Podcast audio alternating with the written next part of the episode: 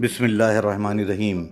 حضرت عمر رضی اللہ تعالی عنہ کے دور خلافت میں جب اسلامک لشکر کو کچھ روم کے لوگوں نے پکڑ لیا، کچھ لوگوں کو، ان میں حضرت عبداللہ بن حضافہ بھی تھے۔ جب حضرت عبداللہ بن حضافہ رضی اللہ تعالیٰ عنہ کو بادشاہ بادشاہ روم کے سامنے پیش کیا گیا، تو اس نے آپ کو بڑے غور سے دیکھا اور کہنے لگا، میری ایک تجویز ہے۔ حضرت عبداللہ بن اضافہ نے فرمایا، وہ کیا؟ اس نے کہا میری تجویز یہ ہے کہ آپ عیسائیت قبول کر لیں۔ آپ کو میری یہ تجویز اگر منظور ہو تو میں آپ کو آزاد کر دوں گا اور آپ کے ساتھ عزت و تکریم کا معاملہ رکھوں گا۔ حضرت عبداللہ نے جرات و عزم کا اظہار کرتے ہوئے کہا، یہ ممکن ہی نہیں۔ جس شے کی طرف آپ مجھے دعوت دے رہے ہیں، اس سے ہزار درجے یہ بہتر ہے کہ میں مر جانا پسند کروں گا۔ قیصر نے کہا آپ مجھے بہادر انسان معلوم ہوتے ہیں۔ آپ میری یہ تجویز قبول کر لیں تو میں آپ کو اپنی سلطنت میں شریک کر لینے پر بھی تیار ہوں۔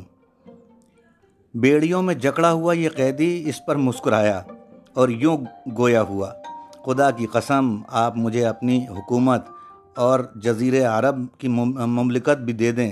تو یہ امید نہیں رکھ سکتے کہ میں دین محمدی صلی اللہ تعالیٰ علیہ وسلم سے ایک ذرا بھی ذرہ برابر بھی منحرف ہو جاؤں۔ اس نے غضبناک ہو کر کہا، میں آپ کو قتل کر دوں گا۔ آپ نے فرمایا، آپ جو چاہیں کر دیکھیں۔ اس کے بعد آپ کے پھانسی دے دینے کا حکم صادر کیا گیا۔ اس کا حکم یہ تھا کہ تختہ دار پہ اس شخص کو اس طرح تیروں کا نشانہ بنایا جائے کہ تیر اس کے ہاتھوں میں بھی لگیں اور پیروں میں بھی لگیں۔ بہت تکلیف دہ منظر تھا، بہت تیر مارے گئے اور بے پناہ ان کا خون نکلا۔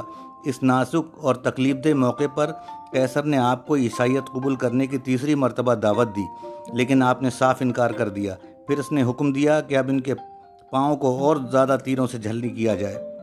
آخر کار جب وہ لوگ ہار گئے سب سے، تو بالا آخر کیسر نے حکم دیا کہ اس تختہ دار سے نیچے اتارو۔ پھر ایک بہت بڑی دیکھ منگائی گئی اور اس میں تیل ڈال کر نیچے آگ لگا دی گئی۔ جب تیل کھولنے لگا تو اس نے حکم دیا کہ دو مسلمان قیدیوں کو حاضر کیا جائے۔ اس کے حکم کے مطابق دو مسلمان قیدی پیش کیے گئے۔ دیکھتے ہی دیکھتے ان میں سے ایک ایک کو کھولتے ہوئے تیل میں پھینک دیا، دینے کا حکم کر دیا گیا۔ کھولتے ہوئے تیل میں گرتے ہی اس کا گوشت پوست چٹکنے لگا اور اس کی کھال ہڈیوں سے جدا ہو گئی۔ اسی طرح دوسرے کو بھی پھینک دیا گیا۔ اس کا بھی سب ایک دم سے فوراً جل گیا، سارا جسم اور اس کی کھال ہڈیوں سے الگ ہو گئی۔ اس کے بعد وہ حضرت عبداللہ بن حضافہ رضی اللہ تعالیٰ عنہ کی طرف متوجہ ہوا اور کہنے لگا، اب بھی موقع ہے عیسائیت قبول کر لو۔ آپ نے پہلے سے بڑھ کر دعوت کو ٹھکرا دیا۔ جب قیصر حد درجہ مایوس ہو گیا تو اس نے چار و ناچار انہیں بھی کھولتے ہوئے تیل میں پھینک دینے کا حکم دے دیا۔ جب آپ کو دیکھ کے پاس لایا گیا تو آپ کی آنکھوں سے بے اختیار آنسو ٹپک پڑے۔ قیصر کے ہواریوں نے جب یہ دیکھا تو عرض کی کہ حضور، یہ تو سچ مچ رو رہا ہے۔ اس نے گمان کیا، شاید یہ تکلیف سے گھبرا گیا ہے۔ اسے میرے پاس لاؤ۔ جب آپ کو قیصر کے سامنے پیش کیا گیا تو اس نے پھر آپ کو تیسری مرتبہ عیسائیت کے سامنے سر جھکا دینے کی دعوت دی۔ آپ نے اس بار بھی انکار کر دیا۔ اس نے تعجب سے پوچھا، ارے، یہ بات تھی یہ بات تھی تو تم رو کیوں رہے تھے؟ آپ نے جواب میں کہا، میرے رونے کی وجہ یہ تھی کہ یہ منظر دیکھ کر میرے دل میں خیال آیا تھا کہ میرے پاس تو صرف ایک ہی جان ہے۔ کاش میرے پاس ہزارہ ایسی جانیں ہوتیں اور ہر جان کو اس کھولتے ہوئے تیل میں ڈال کر راہ خدا میں قربان کر دیتا۔ اس ظالم کا یہ سننا تھا کہ انگشت بد بد نداں ہو کر رہ گیا۔ کہنے لگا، اب اگر تم میرے سر کو چوم لو تو میں تمہیں آزاد کر دوں گا۔ حضرت عبداللہ نے پوچھا، کیا تم میرے ساتھ تمام مسلمان قیدیوں کو بھی آزاد کر دو گے؟ اس نے کہا ہاں میں تمام مسلمان قیدیوں کو بھی آزاد کر دوں گا۔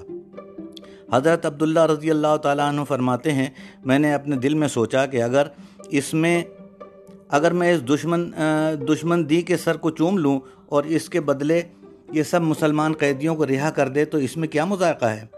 پھر آپ نے اس کے قریب آئے اور اس کے سر پر اپنا بوسہ دے دیا۔